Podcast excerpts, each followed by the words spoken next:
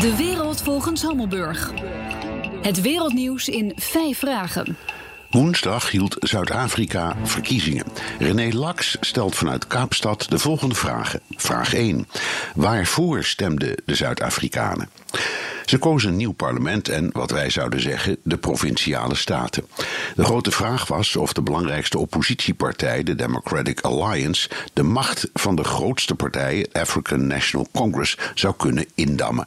Dat lukte alleen in de Westkaap een beetje, maar verder, en zeker landelijk, was ANC met 57% tegen 22% toch de grote winnaar.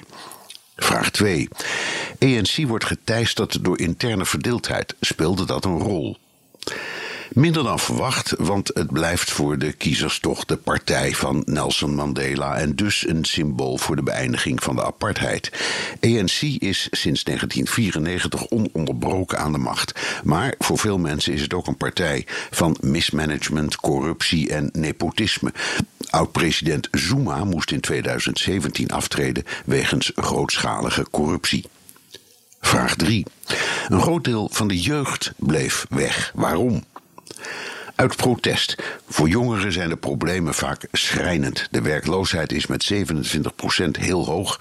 In veel gebieden is gebrek aan huisvesting en werken, elektriciteit en watervoorziening nauwelijks. De criminaliteit is enorm. De economische macht is nog veel in handen van de witte minderheid.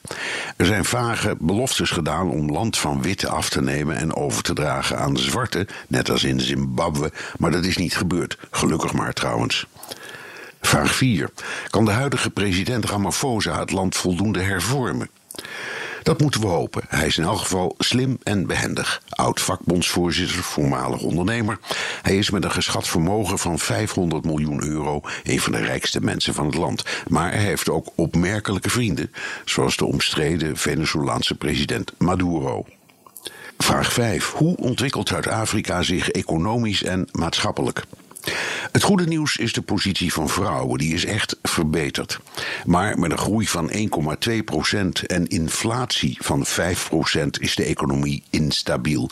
Het land verliest zijn concurrentiepositie, het onderwijs is gebrekkig en de kloof tussen arm en rijk is enorm. Onder witte is de werkloosheid sinds 1994 nooit boven de 8% geweest.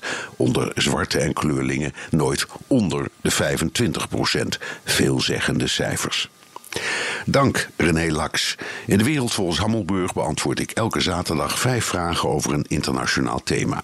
Hebt u een onderwerp, stuur dan een tweet naar @BNR of mail naar onlineredactie@bnr.nl.